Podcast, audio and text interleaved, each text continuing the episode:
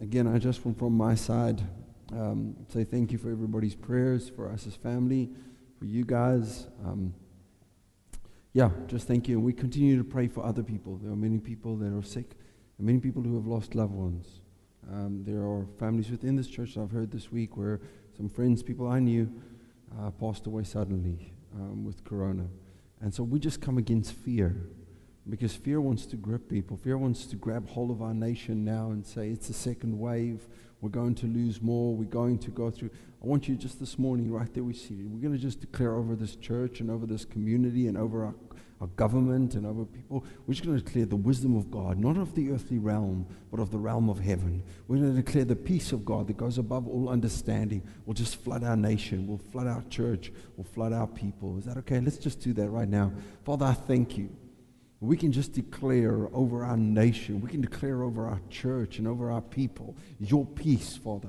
We can just declare right now in the name of Jesus, all fear will just be lifted right now in the name of Jesus. We do not fear the future, we do not fear a sickness. We love you, Lord, though we have faced some things, Lord, we know we have conquered. Though we've heard Goliath shout, we've seen him fall. Though we've seen the city wall, we've seen it crumble. Lord, we know that you are with us and you will never leave us and never forsake us. I thank you for that, Lord, today in the name of Jesus. I thank you for our families. I thank you for our church members. I thank you for our friends. I thank you, Lord, right now. I just pray over them healing in the name of Jesus. Healing, that breathing restores now in the name of Jesus. That depression that wants to come in with the sickness, go now in the name of Jesus. I thank you for that, Lord, today in the name of Jesus. And everybody say, Amen, amen, amen. Bless you. Um, I just, I just want to say this, is, and this is what we've got to pray against as well. There's a spiritual thing connected to the sickness uh, of depre- the, the thing of depression um, and hits you when, when this thing comes upon you. So there's like this demon that follows this thing. I'm going to be honest, it's a demon, it's a spirit. Though there are, we are in seated in heavenly places, we're faced with some stuff here in the natural, and we've got to win. We've got to beat that thing because of where we're seated, not from where we're at. But it comes with it, and a lot of people get attacked by this thing that they go into a deep depression because, and the spiritual stuff that was uh, that comes with it. Um, my mom was, I'll, I'll, share this now, um, and I won't share it later in the live service, but um, you're recording now. It's okay, it's okay, you can record. Don't worry, it's not a major thing. But um, two or three nights with the, the whole thing of my dad, um, this demon came into the room and, and pulled her out of bed, um, and things were just crazy with stuff like that. I'm not sharing this to make you fearful. I'm telling you that there is an attack, and we've got to be vigilant from our side. Just go in and saying, No, I'm not going to stand for this. God is good, God is our Father. Uh, I want to thank everybody for their prayers because it comes with this thing. It's not said, it's not like a, just a normal flu. There's a spiritual thing that comes with it. And we've seen people that have fallen to this thing that have just stuck in a in a in this deep depression. And and encouragement is the greatest thing. I want to say thank you for encouraging us, but encourage others too. I try for everybody that I know that's sick, calling them, messaging them, saying, "Come on, you, are going to get through this. God's with you." Um, I want to thank you for those ones, not just the words. I, people send prayers. I want to just thank, like JD, just sending me prayers, just like Sean. This is a prayer. Listening to that prayer. Denise did the same. Let's take that place in doing that for others around us. Just say, come on, you are seated in heavenly places. Don't get stuck in what this natural is. Let's go to the spirit, uh, in the spiritual place where you're higher than that thing, higher than that situation. Is that okay? I'm, I'm not sharing that to make you fearful. I'm sharing that to encourage you. So let's stand strong. We're still children of God in the earth. We're here on this planet and we declare God's presence, His kingdom come, His will be done on earth as it is in heaven. Amen. Um, yeah, it's, it's, uh, uh, I, the second wave has been, a, has been a massive, but I see it as a giant that's shouting out to say, Where is your God now? Uh, yes, we've come through the first one, but we will get through the second one. We will see the church triumph. We will see people survive, and we will see God's wisdom come through. Um, yeah, I'm, i just felt I wanted to share that with you. Um, so this morning, I just want to continue a little bit on the on what I started on Christmas Day. the spiritual versus the natural. We are at a place and a turning point in the church of God, what I believe, of what it means to walk in the Spirit and what it means to be naturally minded. Not from a, a, a, um, a place of works. Because you so easily can feel that I'm stirring you to work harder, to be more spiritual. That's not what I'm doing. Uh, yes, there are actions applied to it where you've got to cut some stuff out. If you want to get fit, you've got to go out, put your tackies on, and run. It's as simple as that. If I want to get fit in the Word, what do I got to do? I got to read the Word. I've got to spend time in the Word. I can't just visit the Word. I've got to live in the Word. I've got to find what that is. I, I love the statement that I read years ago where it says, "Visit books, but live in the Word." It's nice to read a book There's great books out there, some great speakers and authors and people that are listening, but that's not the word. It touches on the word. Get in the word and apply the other books to that.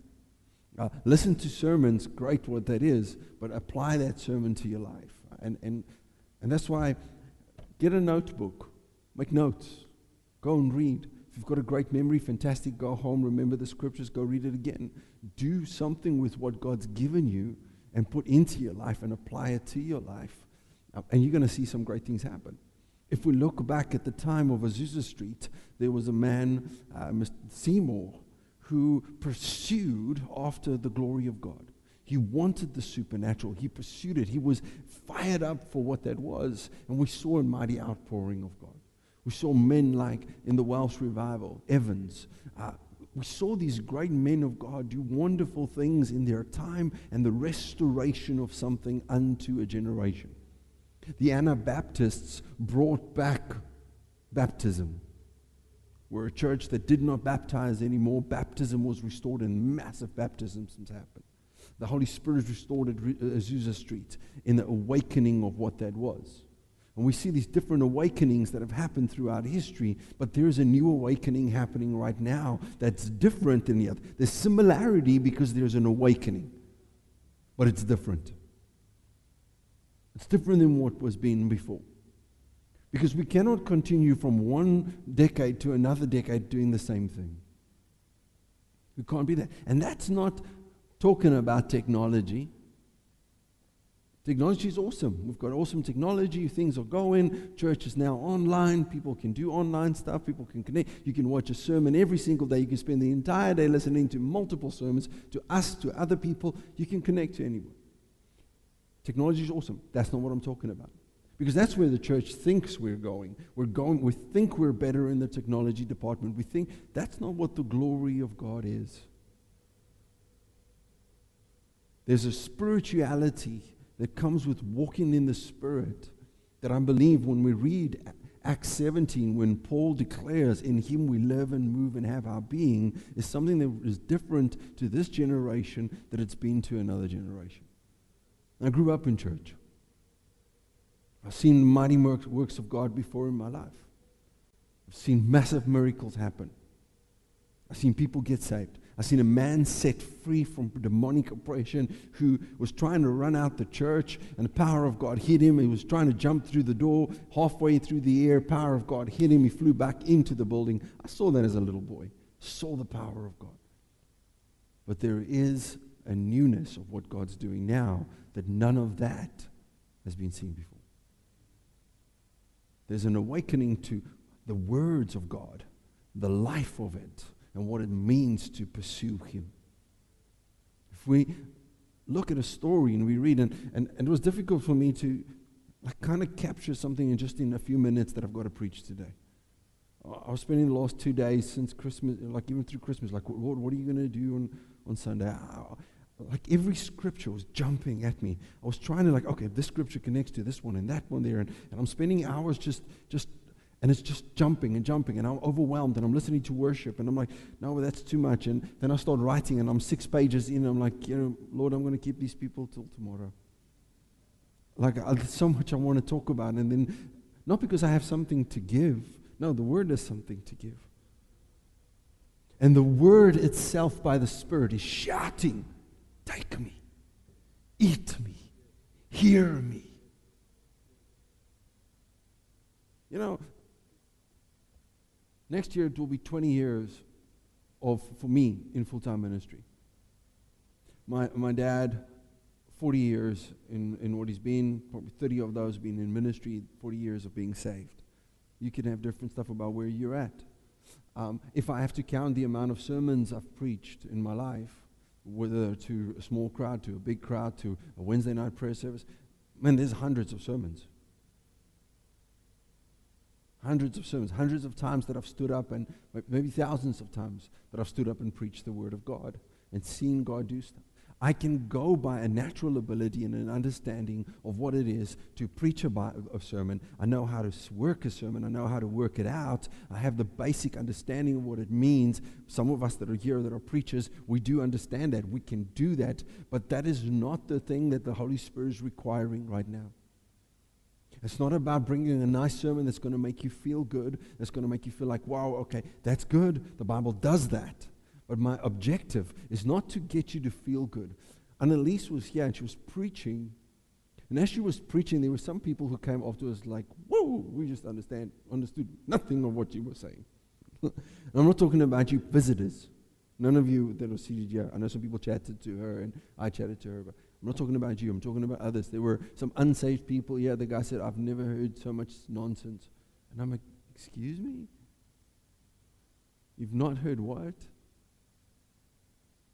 because there's depth, and I'm not saying every sermon should be three hours, I'm not saying every sermon should be that deep, but there is a call of the Spirit unto a group that would say, I have an ear and I want to hear. I can absolutely feel the Holy Spirit speaking now, and it's not me because this is the intro was not what I planned. when we read the parable of the sower, it is the word goes out. Same word. It doesn't say, like, um, this seed that I have here, yeah, that soil doesn't look too good. This seed is not very good seed. We'll throw it in that soil. Right? It's the same seed.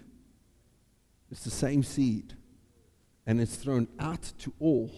You determine the soil of your heart. When, when something is sown, you determine the soil the word, your finances, the application of it, you determine what is said to you. And if you read the parable of the sower and it goes through that, you determine what that word does to you by your belief and your openness to hear.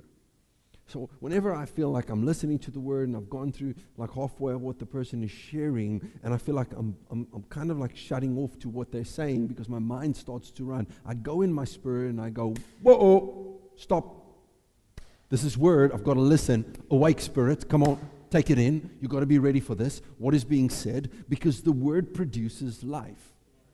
Every time it is spoken, it's life. Jesus says, My words are spirit and they are life. My words are spirit and they are life. It doesn't have to be understood completely in the moment you hear it, but when you say to your spirit, Spirit, take the word, immediately the seed is planted and the word itself will produce because the word is sent out like the rain that falls and it's sent to produce something.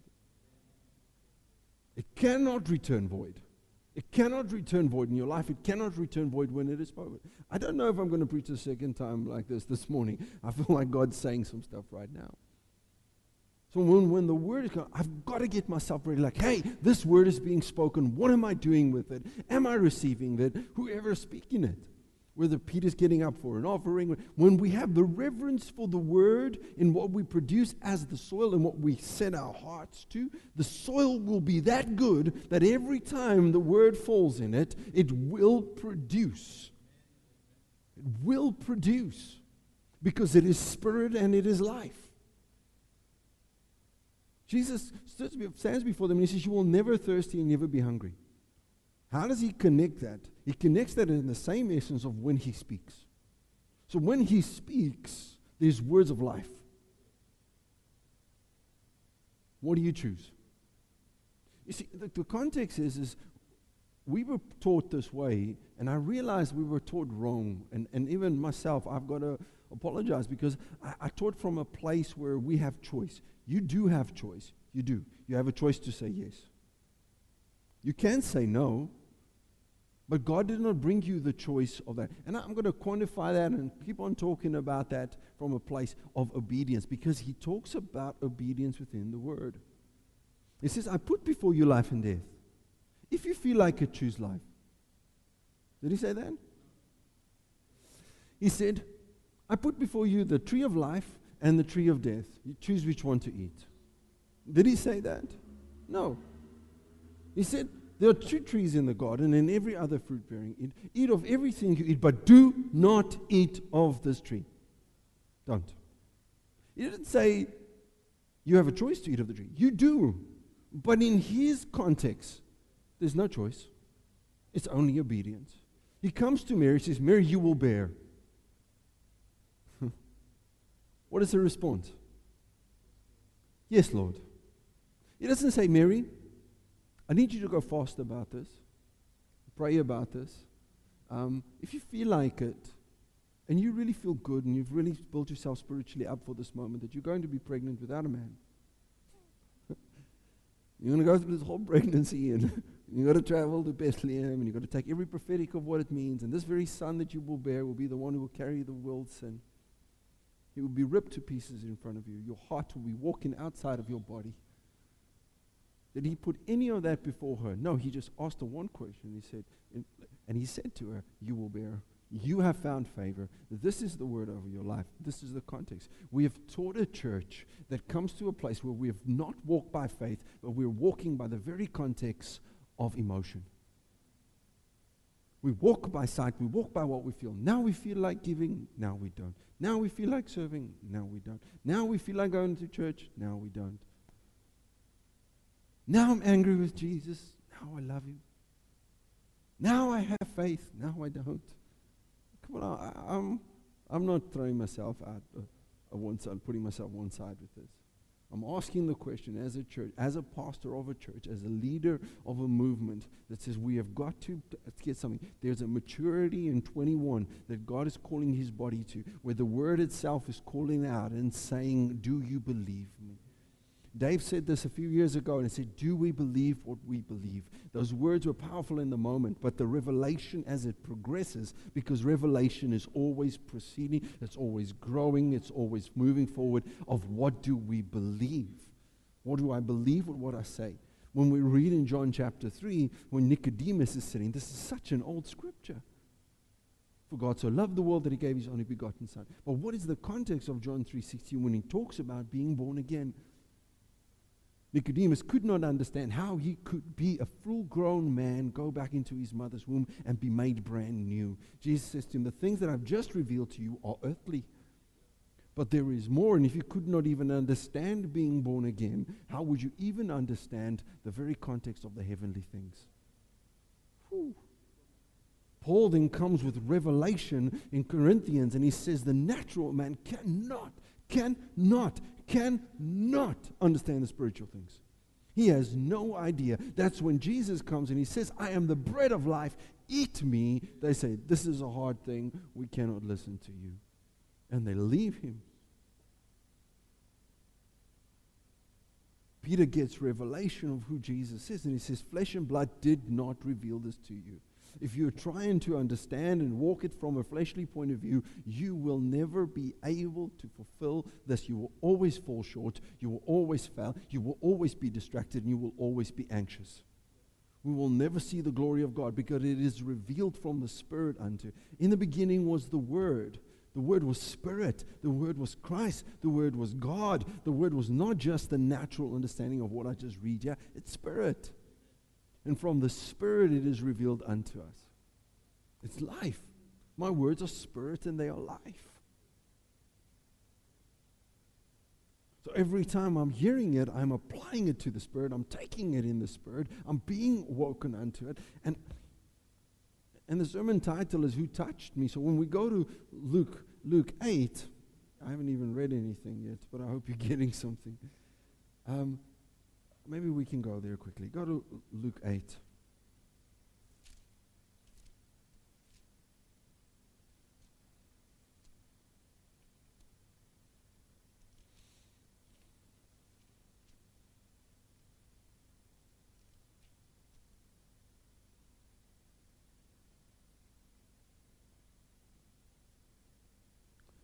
you know when a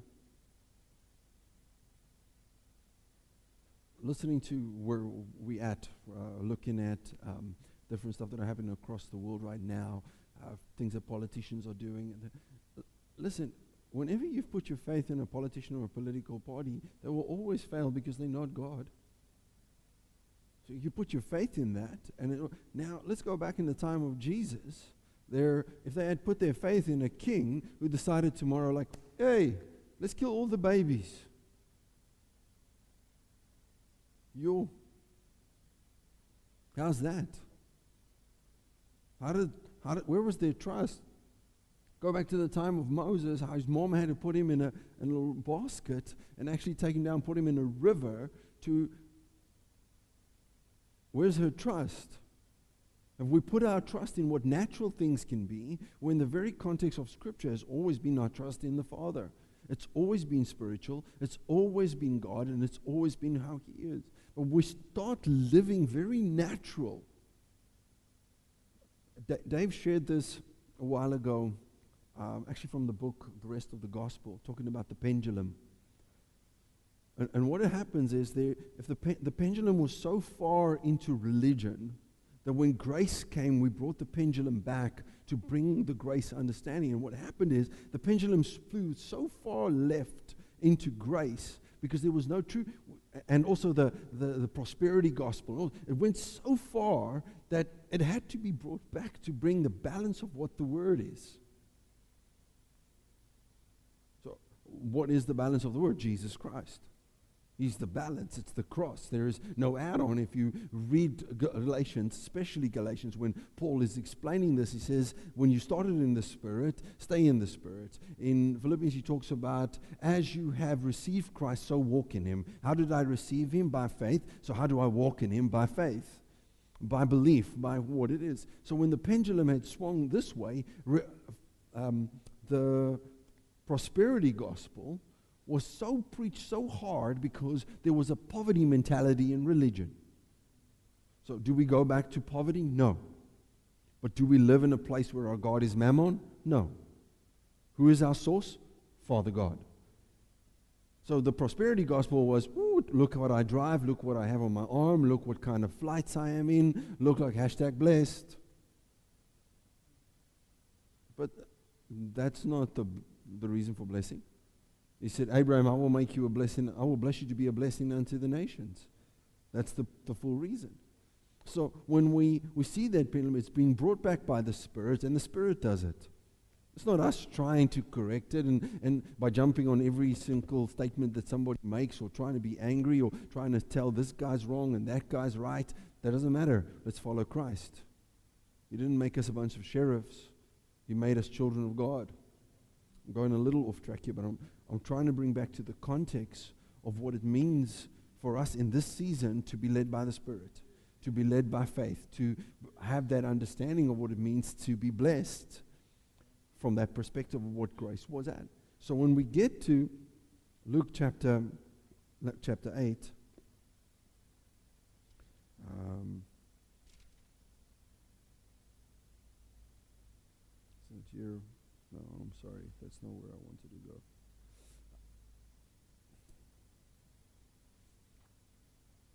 Yeah, it is Luke 8. No, Luke 8, Luke 8.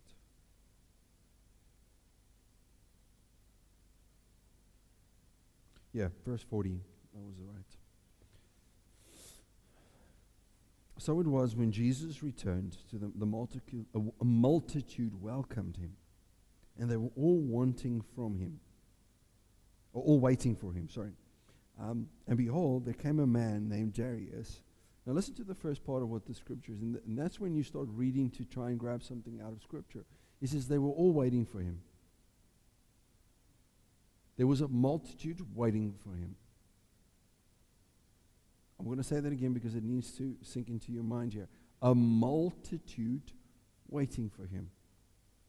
And behold, there came a man by the name of Jairus, and a ruler of the synagogue, and he fell down at the feet of Jesus and begged him to come to his house and he had, uh, he had only a daughter, about 12 years of age, and she was dying. Uh, but as he went, the multitude thronged him. So we see that this multitude was waiting, absolutely engulfed Jesus. Everybody was pushing against him, everybody was touching, everybody wanted a piece of Jesus. There was an expectation.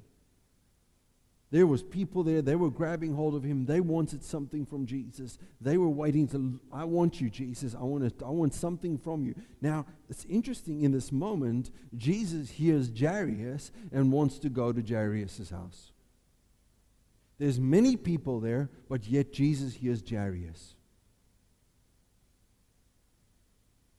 I don't know what that was in that moment of what why Jairus got his attention attention or what it was about the maybe it was the severity maybe that was something there. I don't know about what this is but there's an interesting part that goes on here. It says now woman having the flow of blood for 12 years who had spent all her livelihood um, on physicians and could not be healed by any came from behind and touched the border of his garment she only touched his clothes she just, she could not even get to, to him. She could not have an audience with him. She could not chat to him. She, could, she was that physically weakened. She pushed through. She went and just touched. I know we've all heard this scripture. I know we all know this and the, the power of the scripture, pushing through, being part. But listen what happens here to this. It says here, I came from him and touched him, uh, the border of his garment, and immediately, immediately, Immediately, a flow of blood stopped. And Jesus said, Who touched me? Hmm. When all denied it, Peter, listen to it. When all denied it, Peter and uh, those who said, Master, the multitude thronged and pressed, and you said, Who touched me? But Jesus, somebody touched me, and I perceived power flowing out of me. Listen what had happened Yeah. Jesus is walking. Everybody's pressing him. They were waiting for him. Jairus comes. I don't know how could Jesus. He says, "My daughter." Jesus, "I'll come." This very context, a woman comes. She touches the hem of his garment. He feels power flowing out of him. He says, "Who touched me?" Just remember what Peter just said. They all say they all denied it. We didn't touch you. That this, this doesn't make sense, right? Because Peter then goes, Lord, everybody's been touching you. He says, No, there's a difference. There's a difference. Somebody touched me differently. Everybody was waiting, everybody was touching him. But yet one woman came and touched the hem of his garment, not even his body, and power flowed out of his body into her. You know, there's so much of what is being preached but yet the word going out, when he says, My words are spirit and life, has got to fall into, a gr- into soil that you say, I'm touching him. I'm touching him this morning. I'm touching part of what this is. I'm grabbing hold of what this is. You, everybody can hear, but you determine what the soil is. You determine. She grabs hold of the garment. Twelve years she's been waiting to be healed. Twelve years. In a moment, he touches his and, and power flows out of him. I don't know, because it's interesting, is that when he asks the question, Who touched me? everybody denied it. I don't understand those, those two. They were waiting for him. He asked, I would have said, if it was, it was me. I touched you. Can we, can we talk? I'm the one. I can, I can, like, no, excuse me. Jesus, yeah, it's me. It's Sean. What is the man at the gate? Beautiful. Not the gate, beautiful. One of them at the, at the gate, David's gate. I think, I remember what gate it was. Which goes, Jesus, son of David, have mercy on me. He's blind. He hears Jesus is there. He starts shouting. They say, keep quiet. He starts shouting more. You, I hope you're getting this.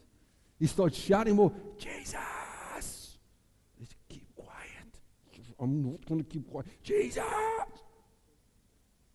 Ja, stilte kerk. Sorry. Jesus, son of David, have mercy on me. Woman pushes through, grabs the hem of his garment. When she touches him, power flows out of him. A woman comes to the well.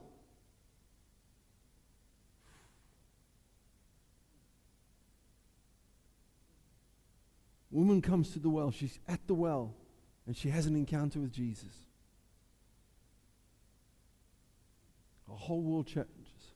And what does he reveal to her? He says, I'm looking for worshipers who will worship me in spirit and truth. She says, she says, Jesus, or man, whoever you are, we Samaritans have a church down the road here. That's where we worship. You guys are Jerusalem. You're, uh, you're, you're white, I am black. You, you, you're colored. You're South African, I am the. She, she goes into the natural. All he goes, he says, uh uh-uh. uh Spirit and truth.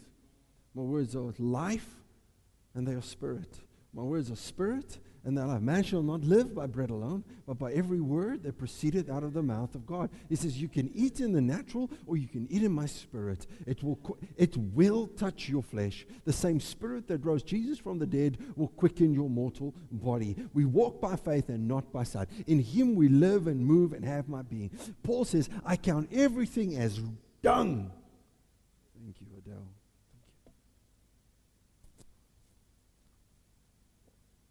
I count everything as done compared to knowing Him.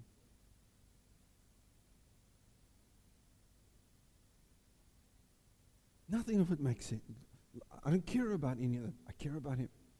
That's a difficult place to be in when you take the first step. Because you are saying that your joy is in Him. Right? It's difficult when it gets tested if that's true. Is your joy in Him? Is your faith in Him? Is your trust in Him? Is it really that? And it's being tested right now across the world. Is our trust in Him? Is our trust in our businesses? Our trust in our governments? Is our trust in our children? Is it when we haven't seen it, do we still keep believing? When it feels not doesn't feel right, when you pray and you pray and you pray and the pain doesn't leave you, do you still walk by faith? When you pray and you pray and you pray and you still wake up the next morning feeling sick, when you pray and you pray and you pray, what do you do? You go into the Spirit and you continually take from the Spirit because that is the one where the Word is at. My words are Spirit and they are life. So I've been doing this study on glory. Just go quickly with me, Philippians. I want to end with this. I don't want to share too much. I want us to stir in your spirit and the Holy Spirit to do the rest.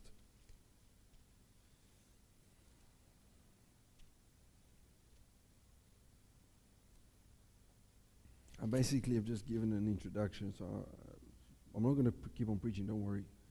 Uh, but what God's been spe- speaking to me, what the Holy Spirit's been speaking, is, is just too big to, to just go on in one sermon. That's why I started on Christmas Day. That's why I'm going to continue down this line right throughout the rest of this year because there was a word given to us.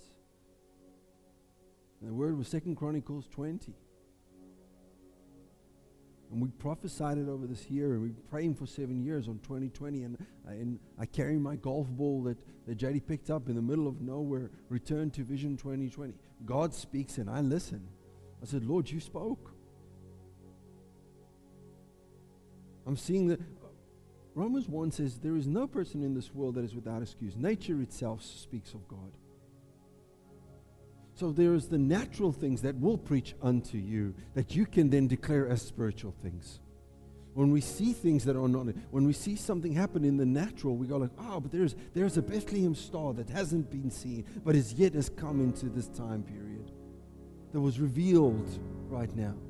Just the prophetic roundabout that's profound. What do I see that? Do I take numbers and do I see things? Do I turn it into spirit and believe it? So, Philippians 4.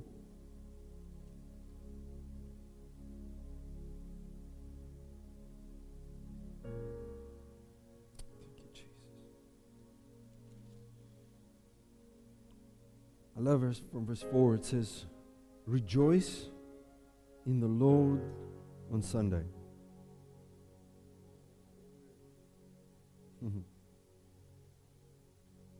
I think I found the key to glory.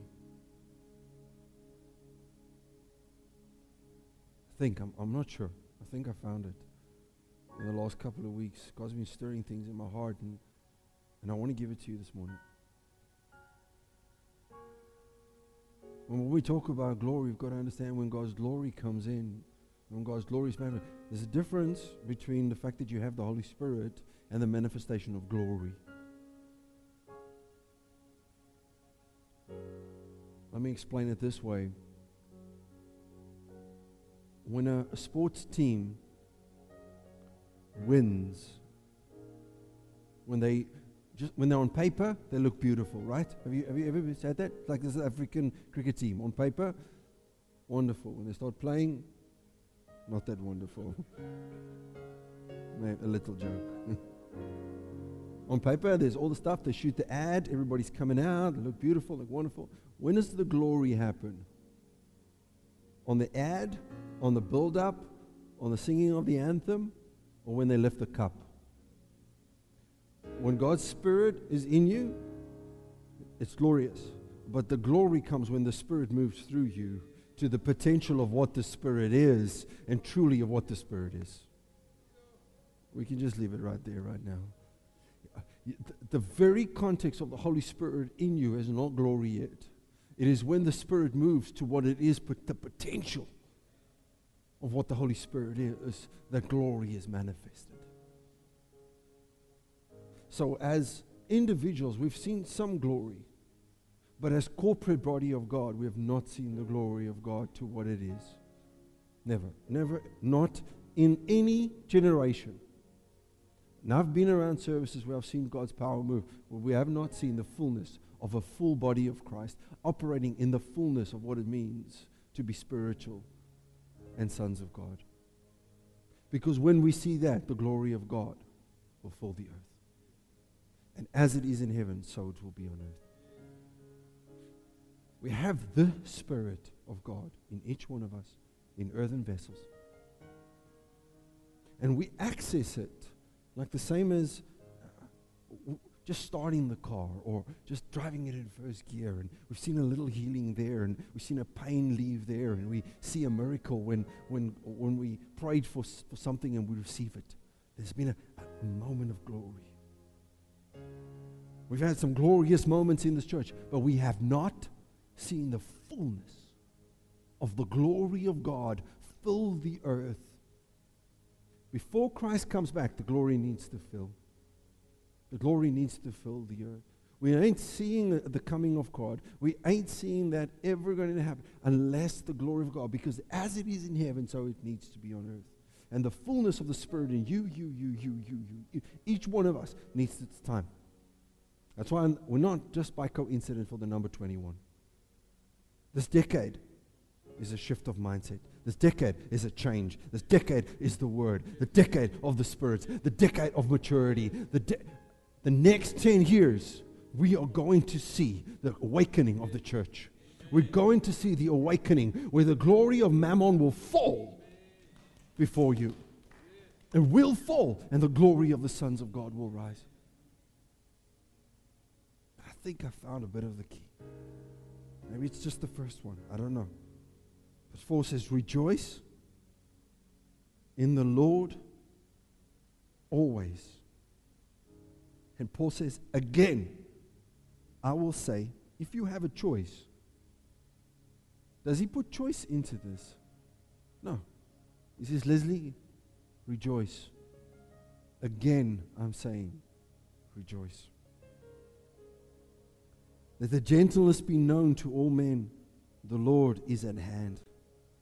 Be anxious. Now, he doesn't just say that and, and not give you. He gives first. He says, Rejoice always. Again, I say, Rejoice. Walk in gentleness. Whew. Be anxious for nothing, but in everything by what? Prayer and supplication. Where's your key? Prayer. He says, first rejoice. Then he says, be anxious for nothing. And then he says, hey, but where's the, where's the application? Where does it happen? Prayer life. Prayer life. My anxiety rises when my prayer life is shortened. The absence of prayer is the increase of anxiety. Just going to say it for what it is. Absence of prayer is anxiety. You switch a light off, darkness fills it pretty quick. You turn the heat off, there's cold. Anxiety is only there because your prayer life is not where it's supposed to be. And that's not from a place where I'm trying to get you in works. I'm just saying that's where the place is. It's prayer. Listen to what he says here, and I'm, I'm, I'm rushing to end this. But in everything in prayer and supplication with thanksgiving. That's it there. Holy Spirit with thanksgiving. Where's my prayer? Thanks. Lord, I thank you for this day. I thank you for this church. I thank you for the gifts that are with me. I heard T.D. Jakes preach this in the week, and he said the following Christ was a gift to the world. Who are you a gift to? Woo. Christ was a gift to the world. He was the Son of God. What are you? You're a son, so you're a gift. Who are you a gift to? Am I living as a gift? Or am I living as one that wants to get the gifts? Am I living as a gift? I'm a gift to you, brother. You are a gift to me. And when I understand that, I live in thanks. I do not look at you, at your past mistakes, or at the things you are doing right now. I do not speak about you in that way. I only speak about you as good. I want to just say one thing stop talking about people. Stop talking about. Hey, did you? you know, what was what was wrong with Janelle today? What was wrong with Janelle today? I don't know. She didn't greet me that well. I, I don't know. Maybe she's. Uh, uh let me talk about Janelle today. I don't know. Shut up! Why are you talking about somebody? No, I'm not saying anything bad. I'm just saying that. Uh, I'm just obvious. No, shut up. The Bible says, uh, I'm going off topic now, but I'll preach on this another day. If you open your mouth to any part of the body, you are affecting yourself. You're affecting yourself. So if I say anything about him, I say anything about him, I'm affecting me because I'm part of the same body. It says in when he talks about the communion, it says because you do not discern the body, you're all sick, you're all falling asleep, you're all dying, you're all weak. Just shut up. If I can't come to you straight and say, hey, Leslie, I see you're not feeling well today. Can I pray for you? Then I'll just talk to him straight. But I don't go to Peter. Peter, you know, Leslie doesn't look right for me. Daar's iets nie. Like him met Shemaine, I've seen them arguing a little bit. Peter, come, let's talk. Me and you pray for him and for him and Shemaine. You're very concerned about him and Shemaine. Shut up! I say, Peter, come with me. Let's go to Les. Let's go pray for him. Les, I feel in my heart, we need to pray for you and Jermaine. That stops it right there.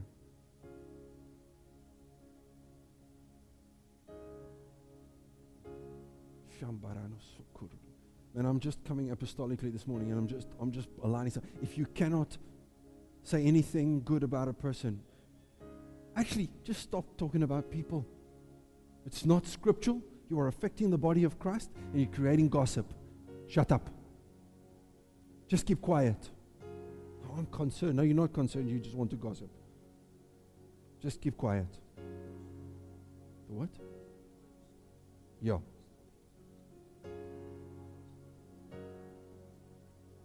Yeah. Yeah. Yeah, I just I just feel in the spirit we got to kill this thing, Peter. We get into a place that's the that's the thing to kill the anointing, it's a thing to kill the revival. Listen, what you should be doing. Even if, if I see Peter today in the words and he treated me so badly, he never does, but if I, let's say he does, he does treat me really, he, he, he, treats me badly. You know what the scripture says? I know no man after the flesh. 2 Corinthians 5 17. So I will declare what I want to see in Peter. You know, Peter's a phenomenal guy. God is using him in spectacular ways. I speak about his calling and not about his natural. I speak about what God's doing in his life, and I say, He's a phenomenal man of God. He's been called by God. He walks in the thatches of God. His wife is blessed. He is blessed. His family is blessed. I speak what he says, the Bible says, washing of the water of the word. That's in, uh, in Ephesians when he talks about a husband and wife. So, what do you speak about your husband? What do you speak about your wife? Declare who they're supposed to be, not what you're seeing. And if you do have a problem with what you're seeing, go directly to the person and saying, Hey, Peter, I have a thing. Can I talk to you about that? You sort it out right there. I'm just feeling the spirit we need to handle that. He says, with thanksgiving. You know what's thankfulness? Thankfulness is the key to glory. Thankfulness is the key to glory. We want to see God's glory fill the earth. We want to see, I'm thankful for the gift. I'm thankful for Jesus. You know, we've, we've become a place where we stopped being just thankful for the fact that we got saved. I was listening to a song yesterday, a new song that's come out from the guys from, um, from Maverick City. Whew. Remember, it says, look to him. Do you see Jesus? Do you see him? Do you see him? Looking unto Jesus, the author and finisher of our faith, isn't just about, do I truly see him? Who he is? Peter, what do, what do people say? Who do they say I am? What did Peter say? You are the Messiah, the Son of God, the Lamb that was slain. Do you see him? John chapter 3.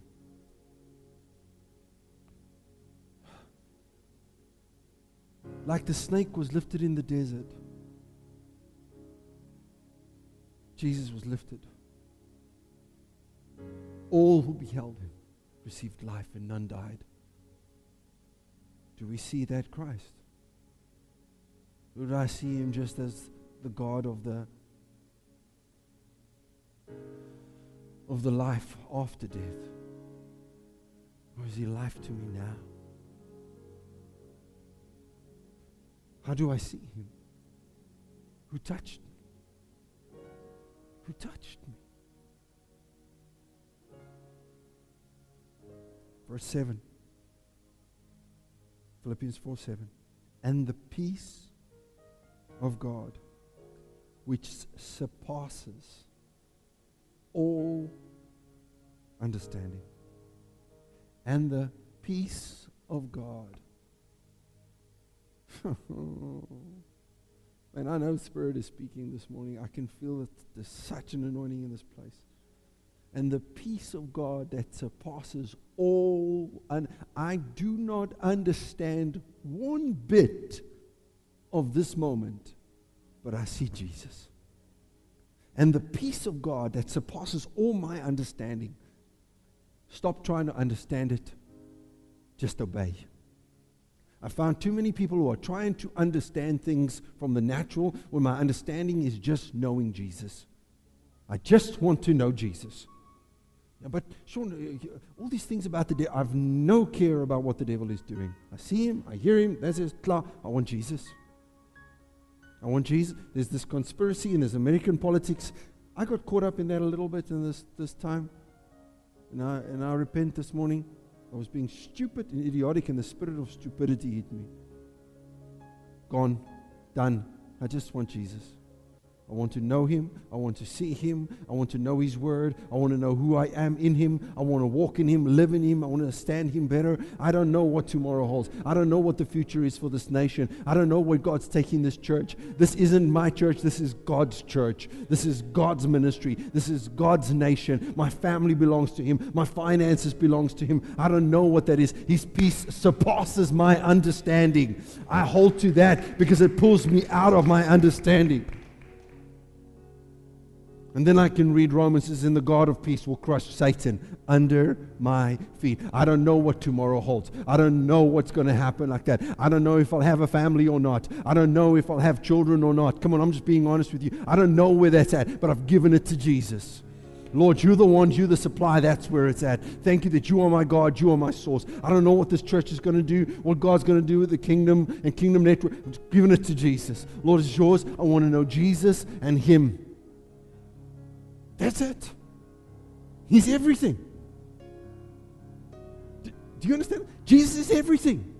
Yeah, but, but, but, no, no but. Jesus is everything. He's the Alpha, the Omega, the beginning and the end. He's my end and my beginning. He's my end and my beginning. I look at my parents and I go, they're getting older. Things are like, wow, this thing's not in place. That thing, uh, Lord, you're my beginning and end. Look at the nation, they're shutting down things. Lord, you're my beginning and end. I look at you, Lord, you're his beginning and end. This is for this church. This is for our life. This is where we're at. Let's get all the rubbish away from us. Let's push on to Jesus. Let's push on to Jesus. Let's grab hold of the hem of his garment. What do I see? Just him. Just him. Let's get rid of the stuff that we. I don't have to preach. The Holy Spirit's already preaching to you. You know that already. And he ends and he says, Yeah. And it will guard your heart and mind. Someone will say, Will guard your heart and your minds through who? Christ Jesus. How's your heart and mind guarded? Christ Jesus. How's this mind kept in place? Jesus. Where's the anchor for my soul? The Holy of Holies. That's what Hebrew says. Where's the anchor? Why? I need an anchor for this soul. This thing gets crazy, man. Come on. You, you, you walk in the natural, where's it going? In the carnal stuff? Crazy. You look at this, you know, busy. You're lying there at night wondering. The quickest thing you can do is put this flipping thing away. Switch off that TV. The stuff outside. Get into the Word. Get into peace. Get into prayer. Father, I thank you. I thank you. Thanksgiving. The glory fills the room. The glory over your children. The glory over your wife. Oh, Lord, your glory is in this house. Your glory is in my car. Your glory is there. I don't care what you drive. I haven't got a car showing. The glory is in my walk. The glory. Glory. It's in prayer.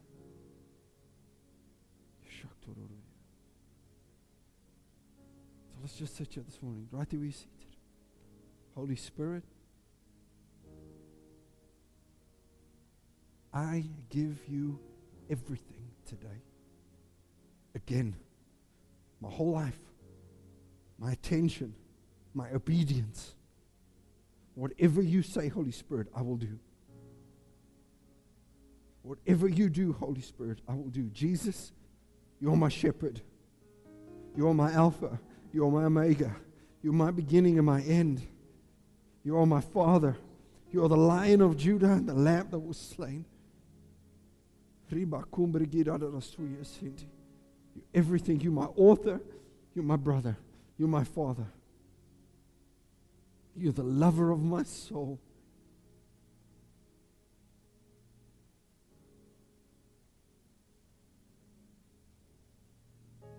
Oh. Thank you that you use everything for the good. Thank you that you truly are my shepherd and that you lead me and that you guide me. Thank you that everyone in this building this morning, glory. We thank you for your presence. I thank you for your presence. I thank you, Holy Spirit. Jesus, I thank you for the cross. Thank you that you saved my life. Thank you that you have me in the palm of your hand.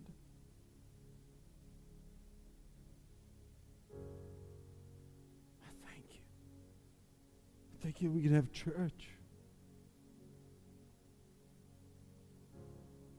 Thank you for every person in this place. Thank you. Thank you. Thank you. Thank you, Jesus. Thank you, Jesus. Thank you, Jesus. Thank you, Jesus.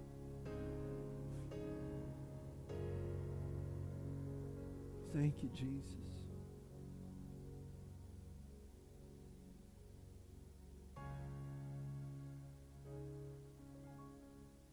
Thank you, Jesus.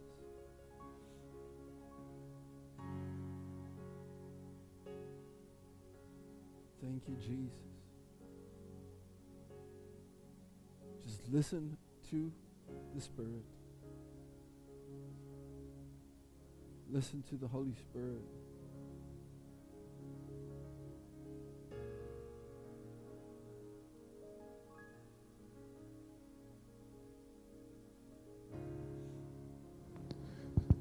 I don't mean to add to anything, but I just feel so impressed to share this. Many years ago, I asked God the question I said, Lord, your word says, and the scripture that Sean read this morning in Philippians, not to be anxious about anything, but by prayer and supplication with thanksgiving to make all your wants and needs and knowns, requests known to God. And I said, Lord, why is it that when I pray, and Sean touched on it this morning, and it's like it, it's the, it's the key. And as weird as what it would sound to the natural mind, but that key of thanksgiving. And I asked the question, I said, Lord, why is it that I'm always concerned about my future? Why is it because, you know, I become anxious about things years ago? I said, but yet I pray. And yet I still find myself in this constantly being anxious, constantly being concerned, constantly being worried about the tomorrow. Yet your word says, do not be anxious about the things of tomorrow. And I had a dream, and I dreamt I had this huge hamburger. And in the dream, I was trying to feed somebody with this hamburger. And as I was trying to feed this person with this hamburger, I, I became aware that this wasn't just a person. I was trying to feed God with this hamburger. But as I was trying to feed, it, it's like everything was just falling to the ground. Everything was just falling to the ground. And I woke up and I was shocked. Why would I dream something as weird as that, trying to feed God with a hamburger? And I worked around with that, just mulling it over my spirit. And in time, God just, by Spirit, revealed it, the whole dream to me. He said, Your problem is you're trying to commune with me without thanksgiving. And I want to share that this morning because it mustn't fly over our heads. Uh, I'm not big on keys, but that's one big key that I've learned in my life is thanksgiving. In every situation, in every circumstance, at all times with prayer and supplication and thanksgiving. Go read Psalm 136. David starts with thanksgiving. His whole prayer, he ends with thanksgiving. And then to top off, go look again at Second Chronicles 20, verse 21 right to the end. He got the singers together and they gave thanks. And only after that episode was the battle won. And then they got to the valley of Barak, which in Hebrew means blessing, which means thanksgiving. Come on. I know God's speaking to us. Go allow the Holy Spirit to take what Peter shared, I shared, what things. Just allow the Holy Spirit to speak it to you in this next few days. This is significant the next few days because we're moving again from a year to another year in this week. Seek Him this week. Spend time with Him. He's going to bless you. Thank you, guys. Thanks for being here. Hope the words stir in your heart. Have a nice cup of coffee. And uh, we'll see you New Year's Eve. Peter, thanks for that. Bless you guys. Love you all. Thank you for coming today.